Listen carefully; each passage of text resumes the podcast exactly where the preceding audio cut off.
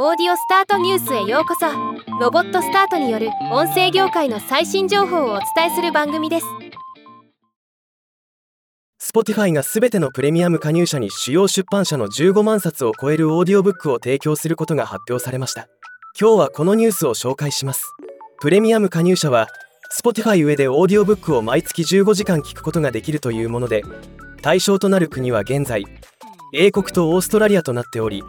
今年後半には米国でも提供予定となっています。また15万冊という規模は現在市場に出ているサブスクリプションベースのオーディオブックストリーミングプラットフォームの中で最大になるとのこと。15時間を超えて聞きたい場合は10時間の枠を追加購入するか個別に書籍を購入するかを選択することができます。Spotify CEO 兼創設者のダニエル・エク氏は音楽業界やポッドキャスト業界だけでなく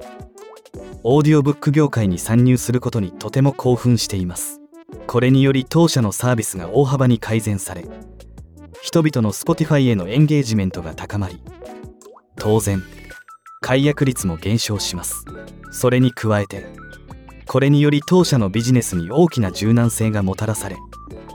最終的に当社の収益と利益に貢献するでしょう。とニューヨークで開催されたイベントでコメントしています。この動きは予測されていたもので2021年11月にオーディオブック制作プラットフォームの FINDAWAY を買収しており2022年9月にオーディオブック事業を開始していました。ただしこれは30万冊の用意された書籍を個別に購入できるもので